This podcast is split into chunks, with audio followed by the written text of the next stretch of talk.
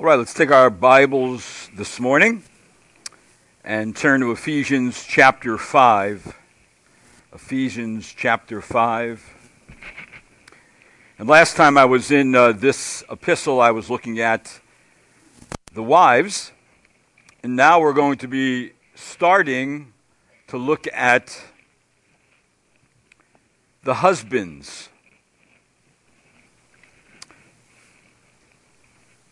So let's look at our text. I'm going to be reading from verse 25 through verse 28. It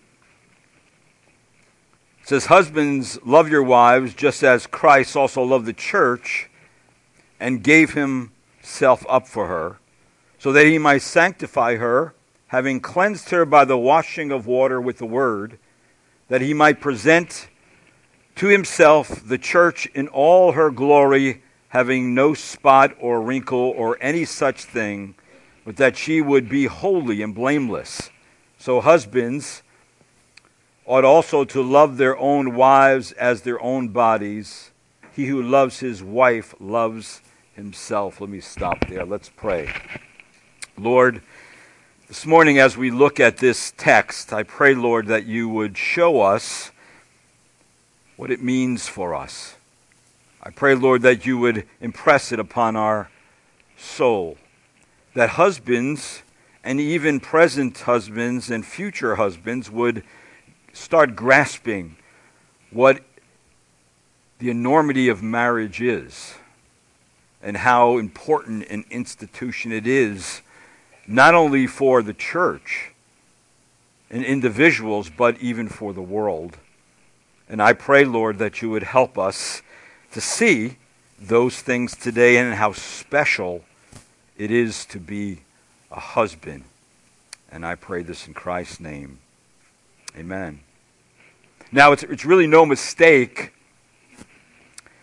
that this teaching on the special kind of submission for wives, and now today the special kind of headship for husbands, is placed in the section of Scripture that mentions the practical outworking of Christian doctrine.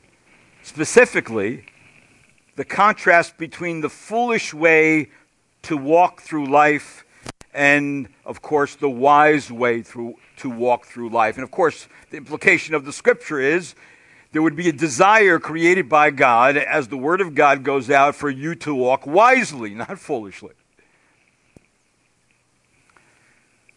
The scripture has brought us to the wise walk of a spirit controlled believer and the unmistakable proof of the Spirit's power to produce good spiritual fruit in the life of genuine believers.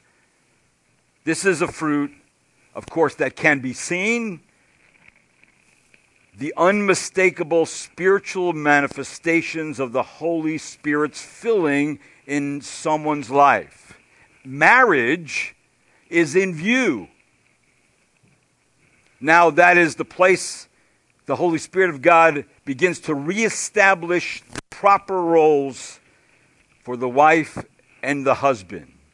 What sin messed up, what the beginning of sin in the garden messed up, God is correcting by the Spirit of God and His Word to now reestablish the way things originally were meant to be.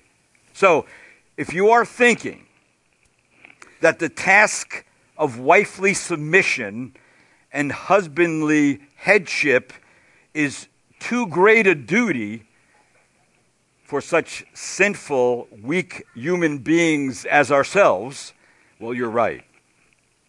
You are right. None of us can fulfill these imperatives without the Holy Spirit working in our lives so that the process of sanctification in our marriages will continue to grow to represent and imitate our Lord's character. Both the wife and the husband have been given the task of exhibiting Jesus Christ in their marriage. That's our task. The distinction is one only in role. The distinction is one of roles only. That's the only distinction. We still have all the dignity given to us by Christ. We're, we have all the gifts and the graces given to us by Christ, but the roles that God has given men and women, husband and wives, are different. So in the home, Christ's authority is centered in on the husband, not centered in on the wife or on the children. It is the husband's responsibility to see that his God given authority is exercised in ways that properly honor Christ. A huge task for the husband. The scripture that we are examining this morning in these passages are on the Christian marriage relationship. That the Christian view of marriage must be governed entirely by the teaching of the Word of God, the teaching of Scripture, and can only can only be understood as we understand the doctrine of the Lord Jesus Christ and that the love he has for the church and his connection with the church. So, if you look at your Bibles, you will see in chapter 5, verse number 23, going up to that passage, the husband is called the head, for the husband is the head of the wife. How? as Christ is the head of the church. You can't mix those up. You can't change that organization that has been given by God. But then I want you to notice, uh, well, I'll, I'll, come to that. If we ask, if I ask, like I asked the women, husbands, today, do you want to be a blessing? Uh, well, here's a great opportunity also for you to be one before the Lord. In which way? That you would learn, that you would learn what the will of the Lord is concerning your role as a present husband or your role as a future husband. And then once you find it out, to practice it in your marriage every single day till your marriage starts looking more and more like what it says here. Of course, that's God's intention for us. I kind of wished when I was growing up I had teaching from the Word of God on what a husband ought to be. I didn't. And uh, anybody who didn't struggles when they get into a marriage situation on exactly what to do. Matter of fact, uh, quickly you find out I don't know what to do. This is way bigger than I can I ever expected. And so when we come to the Word of God, though, the Word of God gives us what we need to properly put things in perspective so we can be the husbands that we ought to be. See, there is this morning uh, a special kind of headship for husbands. And I want to look at that this morning. Let's look at, in this high calling of marriage, the first of the two things I want to mention today of the special nature of the husband's headship. And I want to start off by looking up to verse number 23, where I read just recently, because the husband is responsible. Remember in chapter 5 of Ephesians, he's responsible for imitating the Lord's headship over the church. So it says in verse 23 For the husband is the head of the wife, as Christ is the head of the church, he himself being, notice what it says, the Savior of the body. Now, that little phrase there is very important, and I didn't want to skip over it that the husband is responsible to God to be the head of his home. In other words, headship means leadership. Headship means leadership. It means assuming the responsibilities that go with the authority. If God's made you head, then you have uh, the responsibility to lead. And of course, leadership comes with many responsibilities. Now, I want you to notice again that phrase that being the savior of the body. Now, the reason why I want to bring this up because sometimes it's misinterpreted.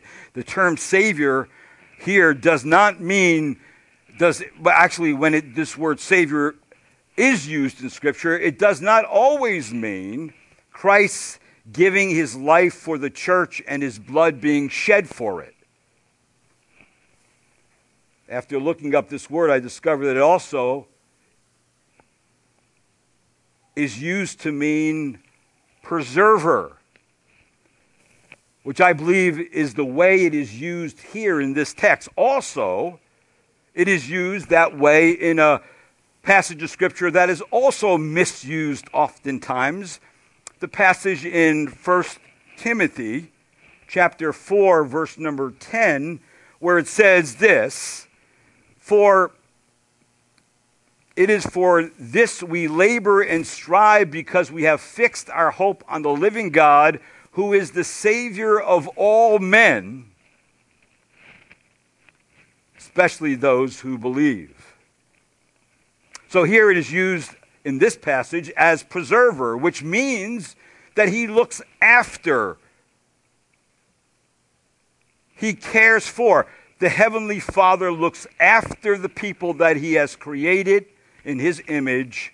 And so, in that way, he is the Savior of all men. You know, he allows the rain to fall on the righteous as well as the unrighteous.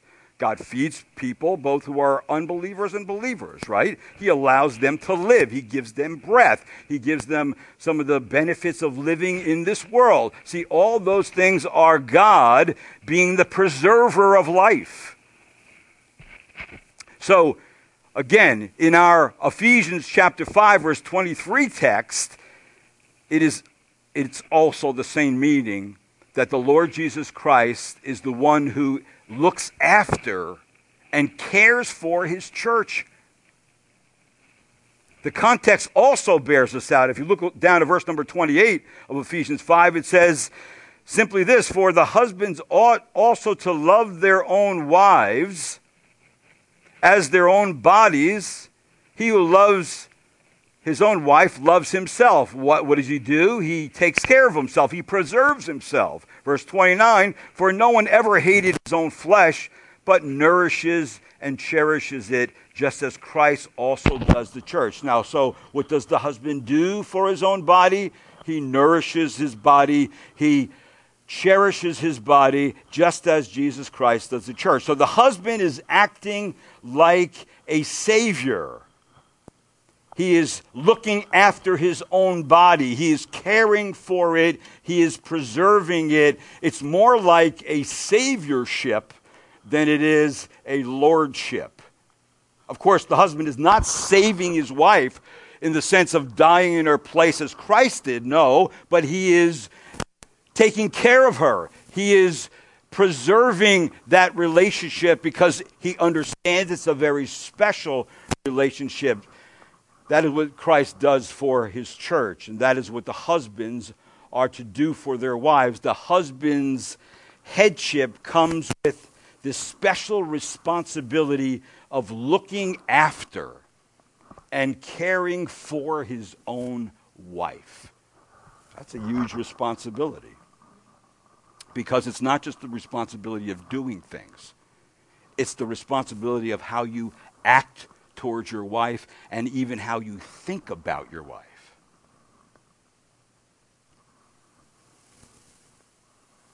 In fact, the husband is responsible for everything that happens in the home. And as the head of the home, he must be in control of his home. But it's more of a caring control than a manipulating fleshly control. He does this first by being a good manager. He's a good manager of his household. See, when the Apostle Paul laid down the character qualities of husbands in the home, he does it prior to men being considered for leadership in the church. In fact, take your Bibles real quickly and turn over by way of example to 1 Timothy chapter 2 verse 4 and 5 because when the Apostle Paul laid down the character qualities of the husband in the home, he is simply telling us in this text all men, all Christian men, should be developing in certain character qualities if they, even if they never occupy the, uh, a leader's pos- leadership position in the church. So, so, in other words, all men already are leaders. All husbands are already leaders in their home. Look what it says in 1 Timothy 2 4, uh, chapter 2, verse 4. He must be one who manages his own household well, keeping his children under control with all dignity. And then also down to verse 12 of that same chapter, it says, Deacons must be husbands of one wife and good managers of their children and their households. So, see, yes, the husband is the head of all who live in his house, and he does it first by being a good manager. All right? That is his job given to him by God. All right? So, a good manager not only recognizes what needs to be done, in his own home, in his own sphere, to make it function peacefully, but also knows he cannot carry out all the tasks on his own. So, secondly, he is a servant leader. The husband, in other words, should know how to delegate and assign tasks according to need. He recognizes in his wife all sorts of abilities because he's been studying her and he realized she has all sorts of gifts from God in which she can use to benefit the whole household. So that means the spirit controlled husband knows his wife is suitable, useful, helpful, and a wonderful blessing from God. Now, if you start off there, if you start off realizing that the wife that you have, if you have a wife, or if you don't, you may have one in the future, right? The wife that God gives you, you finally are married to, is a gift from God and a wonderful gift from God who is going to help you carry out your responsibility as a servant leader and carry out the household duties that ought to be ought to be taking place in the home so it runs orderly, so it runs peacefully, so it runs that it would honor God. So then a servant leader will exercise his inner strength and his God given authority not to crush talents, not to crush gifts or minimize the gifts someone has, but to encourage the gifts and to develop them. So if the husband, though, fails to assume the responsibilities that go with his God given authority, he fails not only his wife and his household, but he also fails to represent the Lord's love for the church, where this is all heading. This text is heading to a very specific place. And remember, husbands, you are called to show forth Jesus Christ by the servant leadership that you exercise in your home. You are called to do that. Let me just say this too further. If a husband conducts himself thoughtlessly or is callous and even cruel and becomes an oppressor of his wife, instead of showing her that he is her protector and, and that she is his delight. He is actually dispel, displaying selfishness. He is being fleshly. And it could even be said that he has no life of God at all in his soul. And it could be that he is a person that the scripture is describing in 1 Timothy 5 8. But if anyone does not provide for his own, especially for those in his household, he has denied the faith and is worse than an unbeliever. Now, just looking at that, the headship of a man is special because it has a special kind of responsibility. That is a very special responsibility. And I'm not going to develop that at this point because I, because we can't, I really can't until I lay out the next thing. Now, so be, before we can even go on to see how husbands are to behave toward their wives, we once more must look at what, what Christ has done for the church and why he has done it. Because Jesus' example will be what the husband will be growing in. And he'll be growing in this example of how Christ loved the church so that he can more and more imitate how Christ loves us and how he loves his redeemed people. However, husbands, if your marriage has been primarily centered on you, or your wife, or your children, or your responsibilities, or your goals, or your comforts, or your stuff, well, then you have been trying to live in a way that was never intended for you. See, as we move into this next section of Scripture, let me press upon your mind the biblical purpose of marriage. C.J. Mahaney said something very insightful here. He said, You see, the biblical purpose of marriage, it is not man centered or needs centered, it's God centered. Your marriage is meant to point to the truth of the crucified and risen Savior who will return for his bride. That's what your whole marriage is about.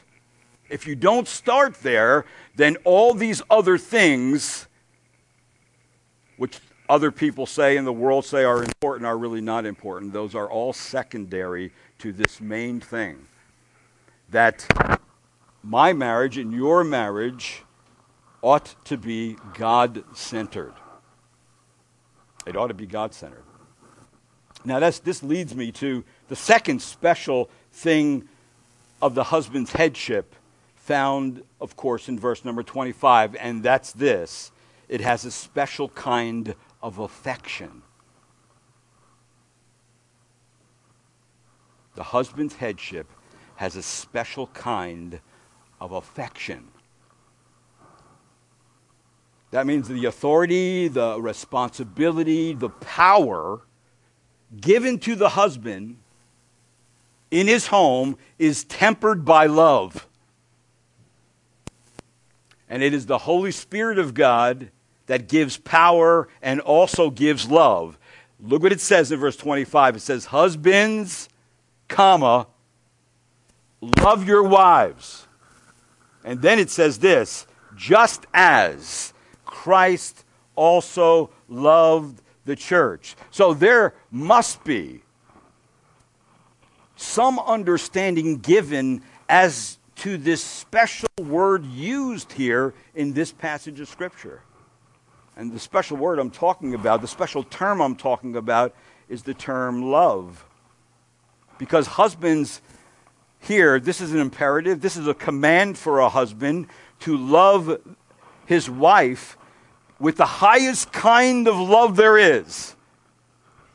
And of course, that love is God's love to us. That's where we look.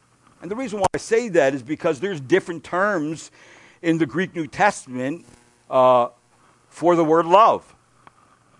One of the uh, words for love is the word eros, which we get erotic love for. Now, that, that word means it's a natural love that usually in, engages the passions and the desires. That's not the word being used here. There's another word too, it's the word phileo, which means, it's been translated brotherly love, or uh, to be fond of someone. Uh, it's a word used for companionship. That is also not the word used here, but the word used here, of course, is the word agapo, which means to have an affection for.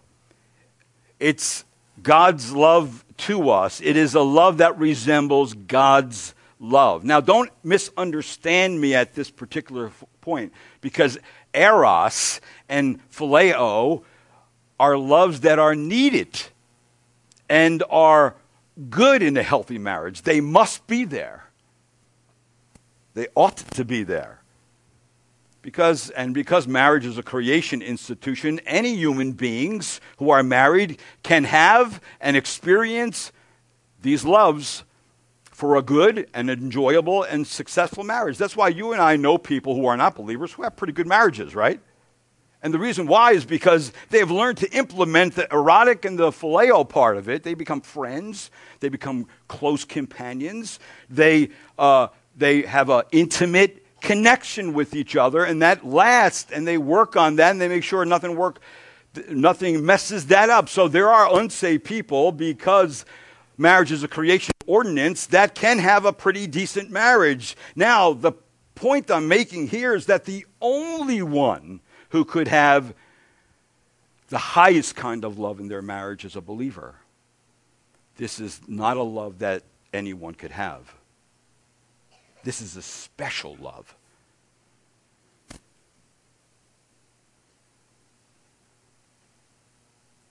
only genuine Christians can understand and have and experience all these loves, especially agapo. That is the special love that resembles God's love. That this love is to be paramount in a God centered marriage. It's only for those who are born again into God's family. It's not for anyone else. So, this is the way Scripture directs us. Once again, to examine more closely what Christ has done for his church. Now, I hope you never, never, never get tired going back and looking at the gospel and the person who remains the center of the gospel, which is Jesus Christ. I, I hope you never get tired of hearing the gospel. Because you know what? Every time you hear the gospel, the more you learn about it. And every time you're reading scripture, you're beginning to discover the gospel's everywhere. It talks about Christ everywhere because Christ is the central person of the Bible from Genesis to Revelation. So, see, Christianity is about Jesus Christ, the person. And for us to get to know him, we need to be growing in the Word of God so we can understand who He is and what He has done, and then begin to imitate those things He says we can imitate. So, what Christ has done for the church, if the love of Christ, which every husband must imitate, was manifest in that He gave Himself up to die for the church with an unselfish, sacrificial love. Now look at the passage, verse 25. It says, Husband, love your wives, just as Christ also loved the church. And what did he do? He gave himself up for her. So Scripture provides help for the husband to love his wife as he ought to love his, lo- his wife. That Christ's great love toward us was a sacrificial love. It was a supreme affection that impelled Christ to give himself up for the church. And it is this same supreme affection that is to be felt by the husbands toward their wives. You see how impossible this would be without God's Spirit and His Word. See, we are too quickly ready to hide, tail it and run when problems start. That's why the divorce rate is so high. People don't work on it. And some don't even have the first two kind of loves in their marriage. They just have an animal attraction that they meet each other with, and that's it. And it doesn't last very long. Because you know what happens? Reality sets in, right? See, reality does definitely challenge your marriage. Because the bills got to be paid. People have to go to work. Things got to be fixed. You know, people get sick, got to go to school. All kinds of stuff have to go on in the home to make it run. And your heart has to be checked. Attitudes have to be checked. All kinds of things have to be going on for a husband to carry this out, to have a supreme affection toward his wife.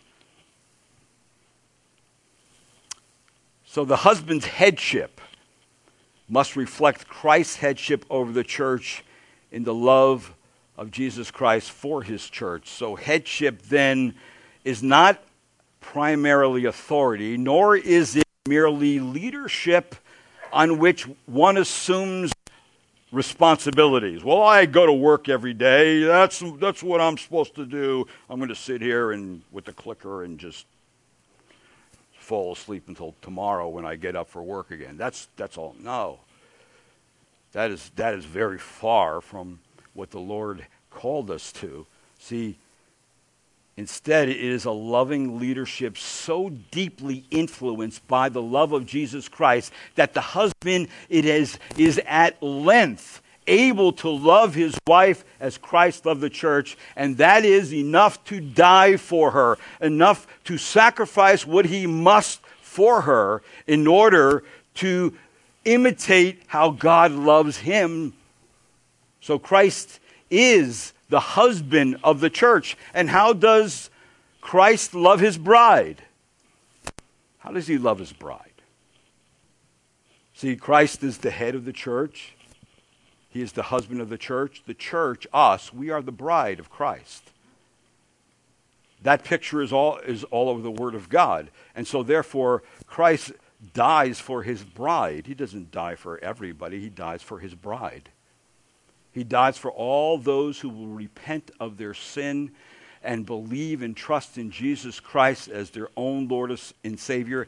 And they, then they are born again. They come into the family of God. And now, when you're in the family of God, you begin to see from the Word of God how deeply and affectionately God loved, loved you before the world was created and afterwards and in the future. You're just we're just going to be growing in our understanding of the deep love of God for us. That's all we're going to be doing. And we're going to be amazed by it at every step. So, how does Christ love his bride? With all her imperfections, with her, all her filthiness, with all her deficiencies and guiltiness and unworthiness. See, in spite of all these, his stance toward his bride was love. She needs to be washed. She needs to be cleansed. Christ is able to accomplish this by his self sacrifice. See, the Apostle Paul said it like this in the passage we like to use often when we're witnessing. In Romans 5, it says, For while we were, while we were still what? Helpless. At the right time, Christ died for the ungodly.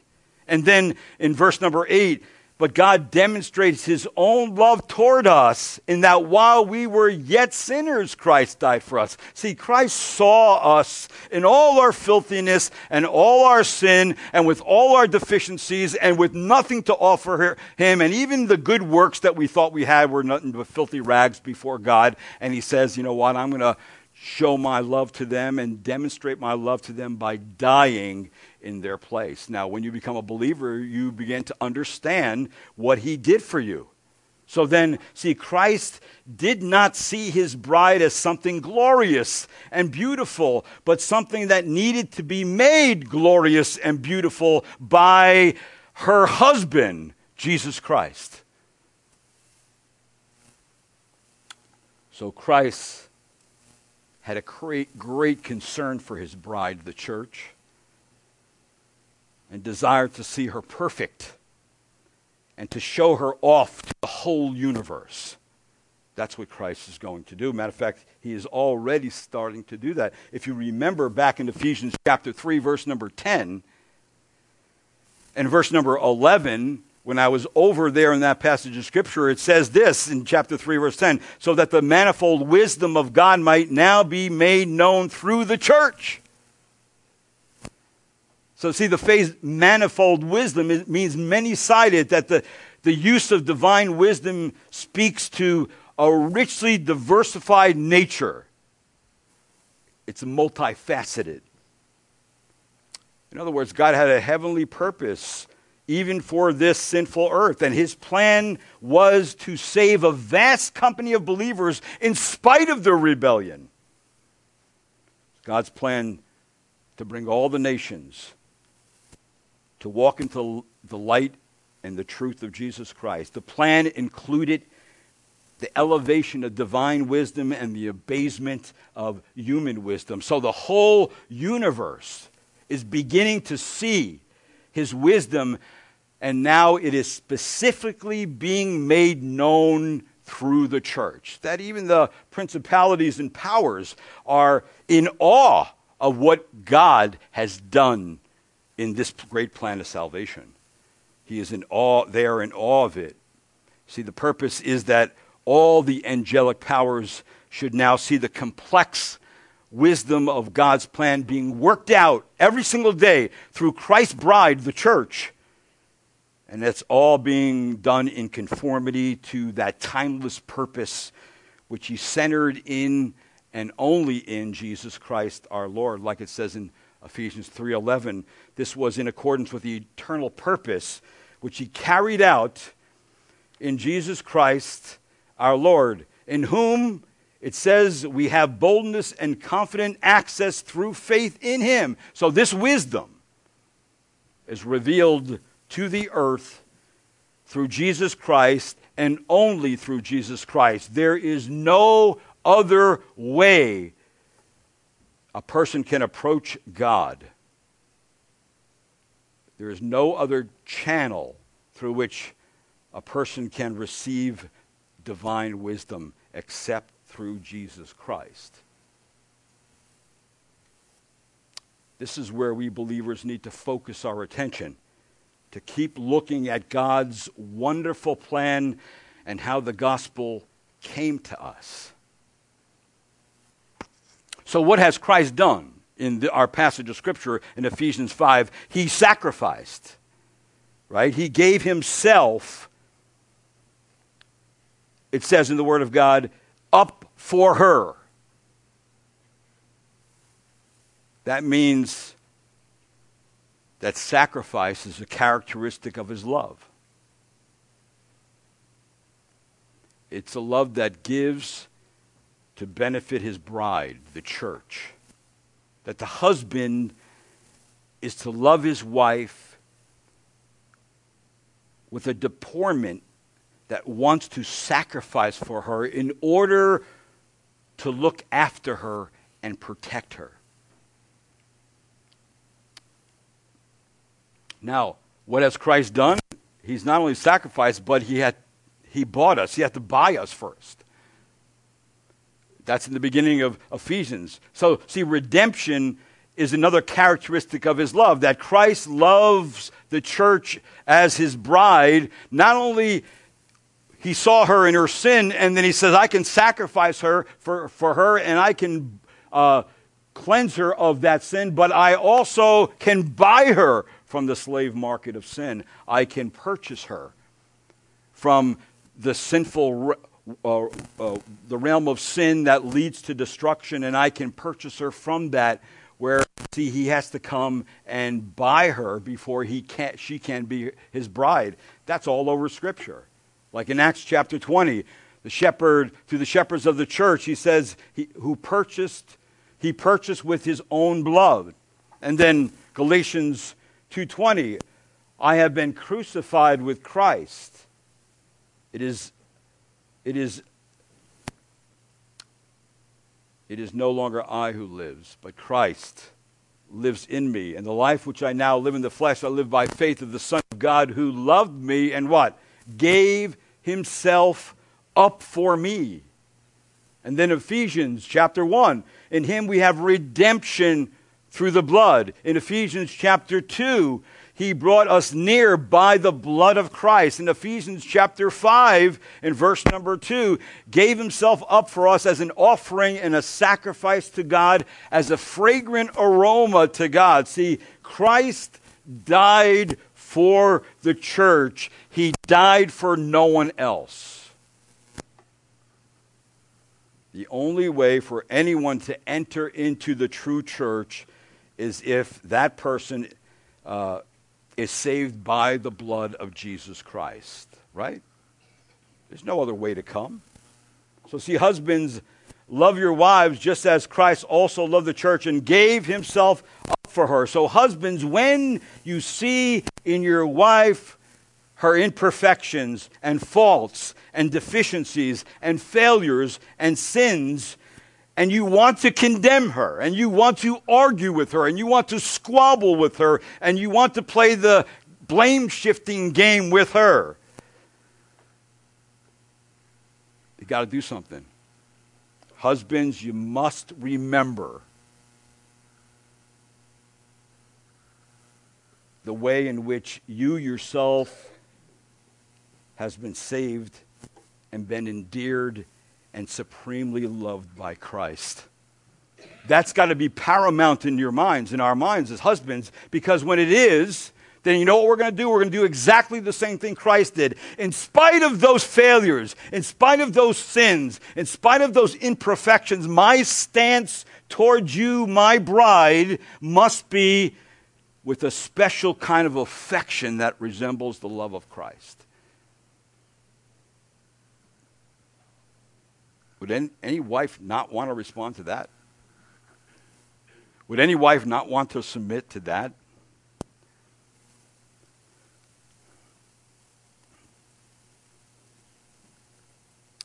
So, see, husbands, if we're going to imitate Christ, there must be something, something of the selfless love and care and sacrifice that Jesus Christ shows towards his church in our life. It must be evident in the husbands as they relate to their wife. Also, something of the respect and submission and devotion that the church shows towards Jesus Christ is supposed to be evident in you, wives, as you relate to your husbands. That's the purpose of marriage. That is why God has given her to you and you to her. Now, if I were to ask you this morning, what does it mean for a wife to submit? And I answered it like this Well, submission means to give oneself up to somebody. Simple.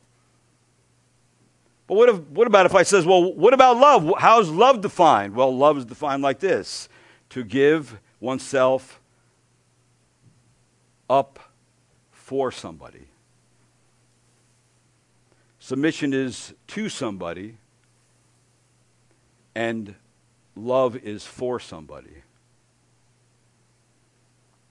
I don't know what that was. Maybe that's the Lord saying, you need to pay attention to this, or else. Now, saying all that, and I don't want you to misunderstand that forgiveness and deliverance from condemnation in hell are a means to a further end. The Lord doesn't stop at him dying on the cross, does he? That's not where it stops. In fact, that's not where it stops for the husband either. That's why I'm not going to get to it this morning in our text. It goes on to explain certain things. But I, I said now, listen, as we think about the Lord Jesus Christ, what has Christ done for the church? He sacrificed for the church, gave his life for the church, but why has he done that? What further means does have God have in mind for that and for the husband? Well, that brings us to answer the question in our next few passages. In verse 26 and 27. Now, this is why Christ has done what he has done for the church because he had a plan and a purpose beyond, beyond his sacrificial and substitutionary and atoning death on the cross. See, in other words, justification leads to somewhere. It leads to, of course, sanctification. In fact, our text gives a twofold purpose of the self sacrifice of Christ. Twofold purpose. What's the first one? Look at verse 26 of Ephesians 5. The purpose of, I'm calling it, present sanctification. So that he might sanctify her, having cleansed her by the washing of water with the word. Now, the washing from the guilt of sin is once and forever. However, cleansing is not only from the guilt of sin and from the power of sin, it's also from the pollution of sin. Even as Christians, sin makes us dirty. It has stained and polluted our natures. We still have remaining corruption. In fact, this is not the only place it talks about this in Scripture. In, in Titus 2, verse 14, it says, Who gave himself for us to redeem us from every lawless deed. That's justification. And then it says this in Titus, and to purify for himself a people for his own possession, zealous for good works. That's sanctification. So when God saves you, he begins to sanctify you. So Christ must go on to sanctify his bride. And men, we aid in helping the Lord sanctify our wives. And we should not get in the way of that process. We should actually help that process. You see that Christ first died for you, and having died, for you, he is going to, as it says in our text, sanctify you. To set you apart to God for his own particular purpose and use. And he's doing that with you and I every single day. But he's also going to cleanse you.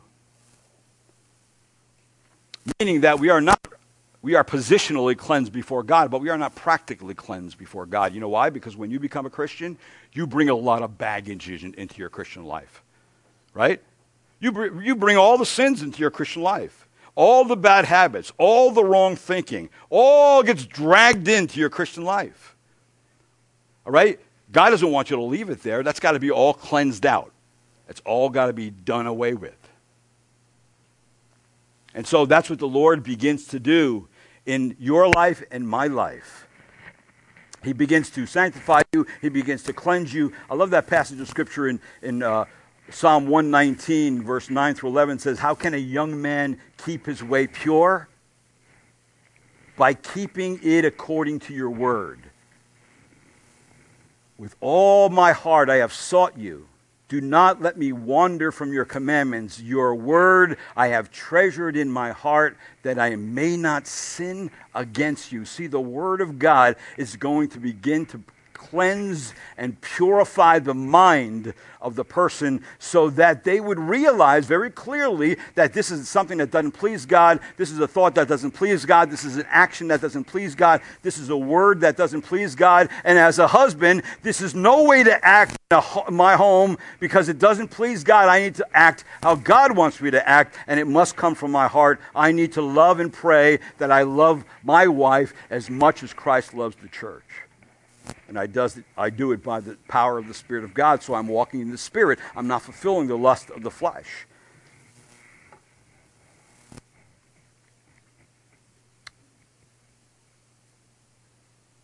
Also, we are going to be, in our passage, washed. Sanctified, cleansed, and washed. I love that passage of Scripture in, in Corinthians where when it, it talks about uh, the conversion of the Corinthians, and uh, Paul comes to them and says, says to the Corinthians, Oh, did you not know that unrighteousness will not inherit the kingdom of God? Don't be deceived.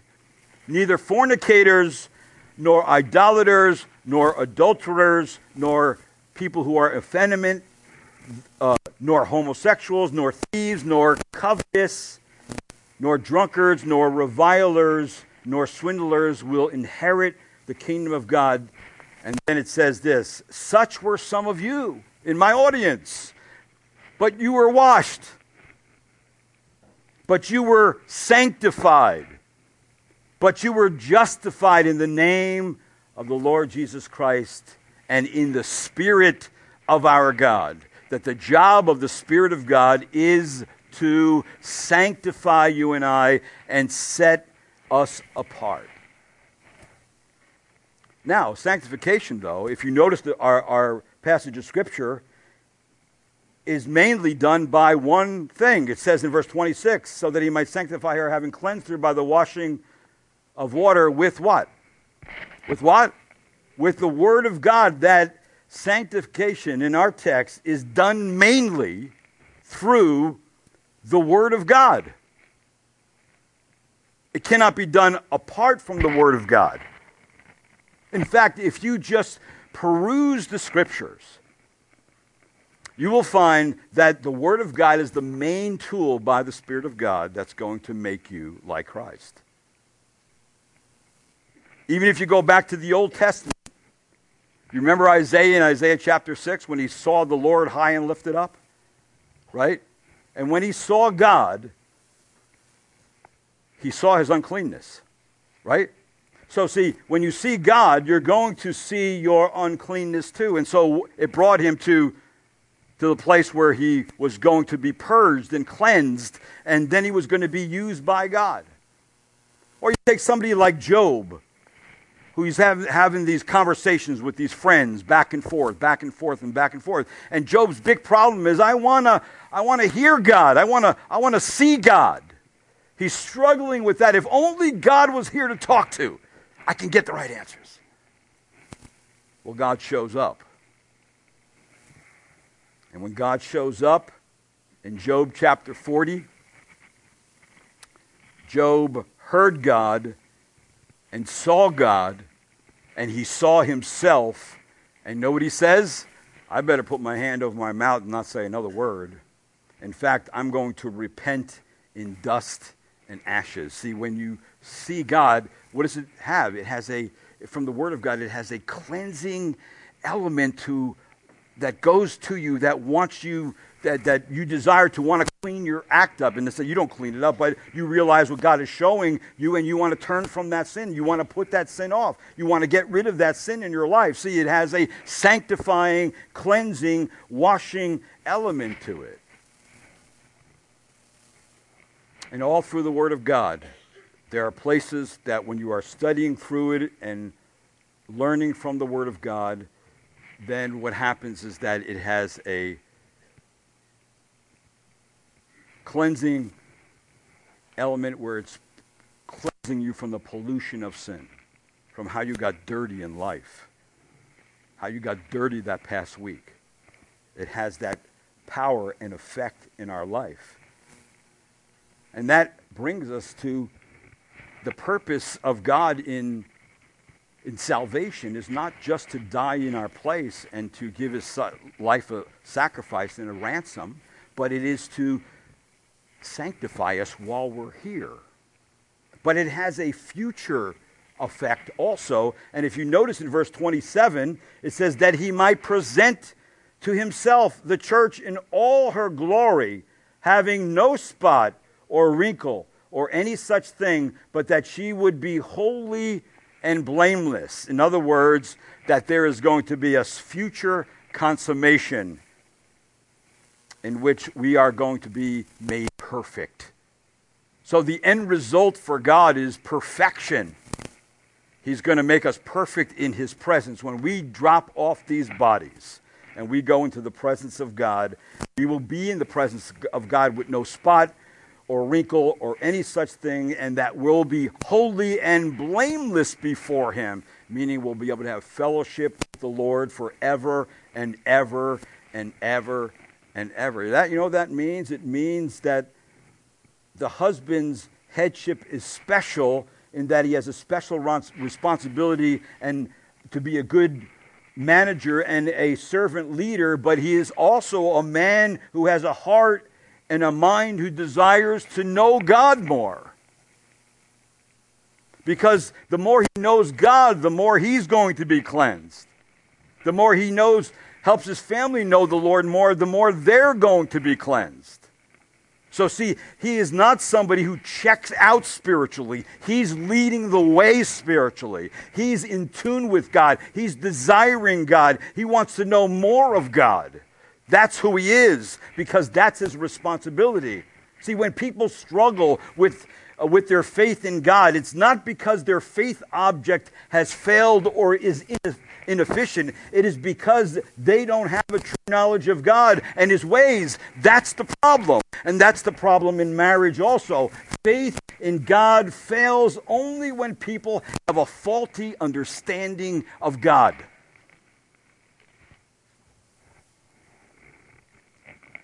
If you want your faith in God to increase, you must increase your knowledge of God. And the only way to do that is the Word of God. And men, if you are to live as the Word of God says you are to live as husbands, you must be men of the Word.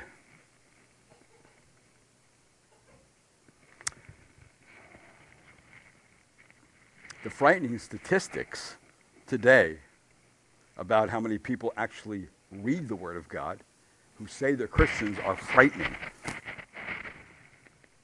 If I were to say to you this morning, how many of you here have read through the Bible from cover to cover every year?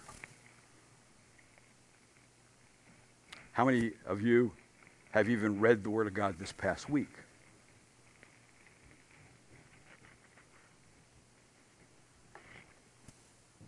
Men, would you say that men of the Word? Would you say that you have a growing understanding of who God is so you can bring that into your home and purify your family with it and your wife so you can meet the responsibility that God wants you to meet by His Holy Spirit? See, the husband's headship is special also because of the special affection he is to have for her, to give. He is giving himself up for her. To help purify her and to help her to be presented before God perfect someday. That's part of us entering into the work God's given us for the end, even. See, if these things that are before us are true, and they are, then men, we have a huge responsibility. And I pray this morning that your understanding of marriage has been heightened today that this is no messing around stuff.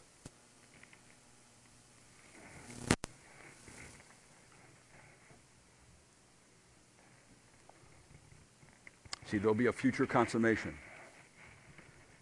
There'll be a future day when we see Christ. That's going to be a glorious day. I love what First John says when he appears, we will be like him because we will see him just as he is. And everyone who has this hope fixed on him, what happens? Purifies himself just as he is pure. In other words, in God's plan of salvation, there will be no impurity in the presence of a holy God. None. Nothing can get in. This is what Christ does for us. And this is what a husband ought to be thinking about theologically that he does in his own home. He is the head like Christ is the head. He is the one who's the protector and lover of his wife and family like Christ is for the church. He is to imitate that every day. And that takes repentance of sin. That takes humbling yourself before the Lord. That takes changing how the scripture is changing your mind about who God is and God wants you to do. And then when all those things happen, God is sanctifying you. He's making you more him, for himself and what he has called you to do and what he finally will make you. And that is perfect before him. So, see, the responsibility is huge. And the only way that we could carry it out is by the power of the Spirit of God in our lives. We need a lot of prayer, men. And I, that's only part one. I didn't even get to the details yet. That's the general overview. All right? Believe me, I, I think of these things when I'm studying and I say, oh my, how can these things take place in my own life? I mean, but they can and they, they will as you, as you begin to grow in God's Word. And as you continue to grow in God's Word, you can never, you can never lay the Word of God down. You can never set it aside, ever. And matter of fact, the more you read it, the more you study it, the more you see the mind of God, the more you, all the other books seem to drop off by the wayside and say, This is the book. There's no man that could have written this book. This is a book guided and superintended by God, protected over the ages. This is the mind of Christ. This tells us who God is, what he wants us to do, and what he is doing in this great plan of salvation. And when you see that, you can rejoice because the love of Christ is on you. And that can never be taken away again. And to, for that very reason, men, you ought to turn around and love your wives see what she is going to be as the purified bride without wrinkle, without stain, holy and blameless before Christ. See how she's going to be then. And that's how you live with that in your mind as you your own life is purified by the word of God. So see, having cleansed her by the washing and water with the word. Amen. Let's pray. Lord, again, I thank you for the Word of God. I pray, Lord, that you would enable us by your Spirit. You have already told us in the Word what to do. Help us now to live the Word of God every single day. Let us be people who are engaging in and thinking about and meditating upon these things. So, Lord, wherever you need to rearrange, wherever you need to correct, Please do that, Lord. So, husbands, Christian husbands, can live in a manner that's pleasing to you.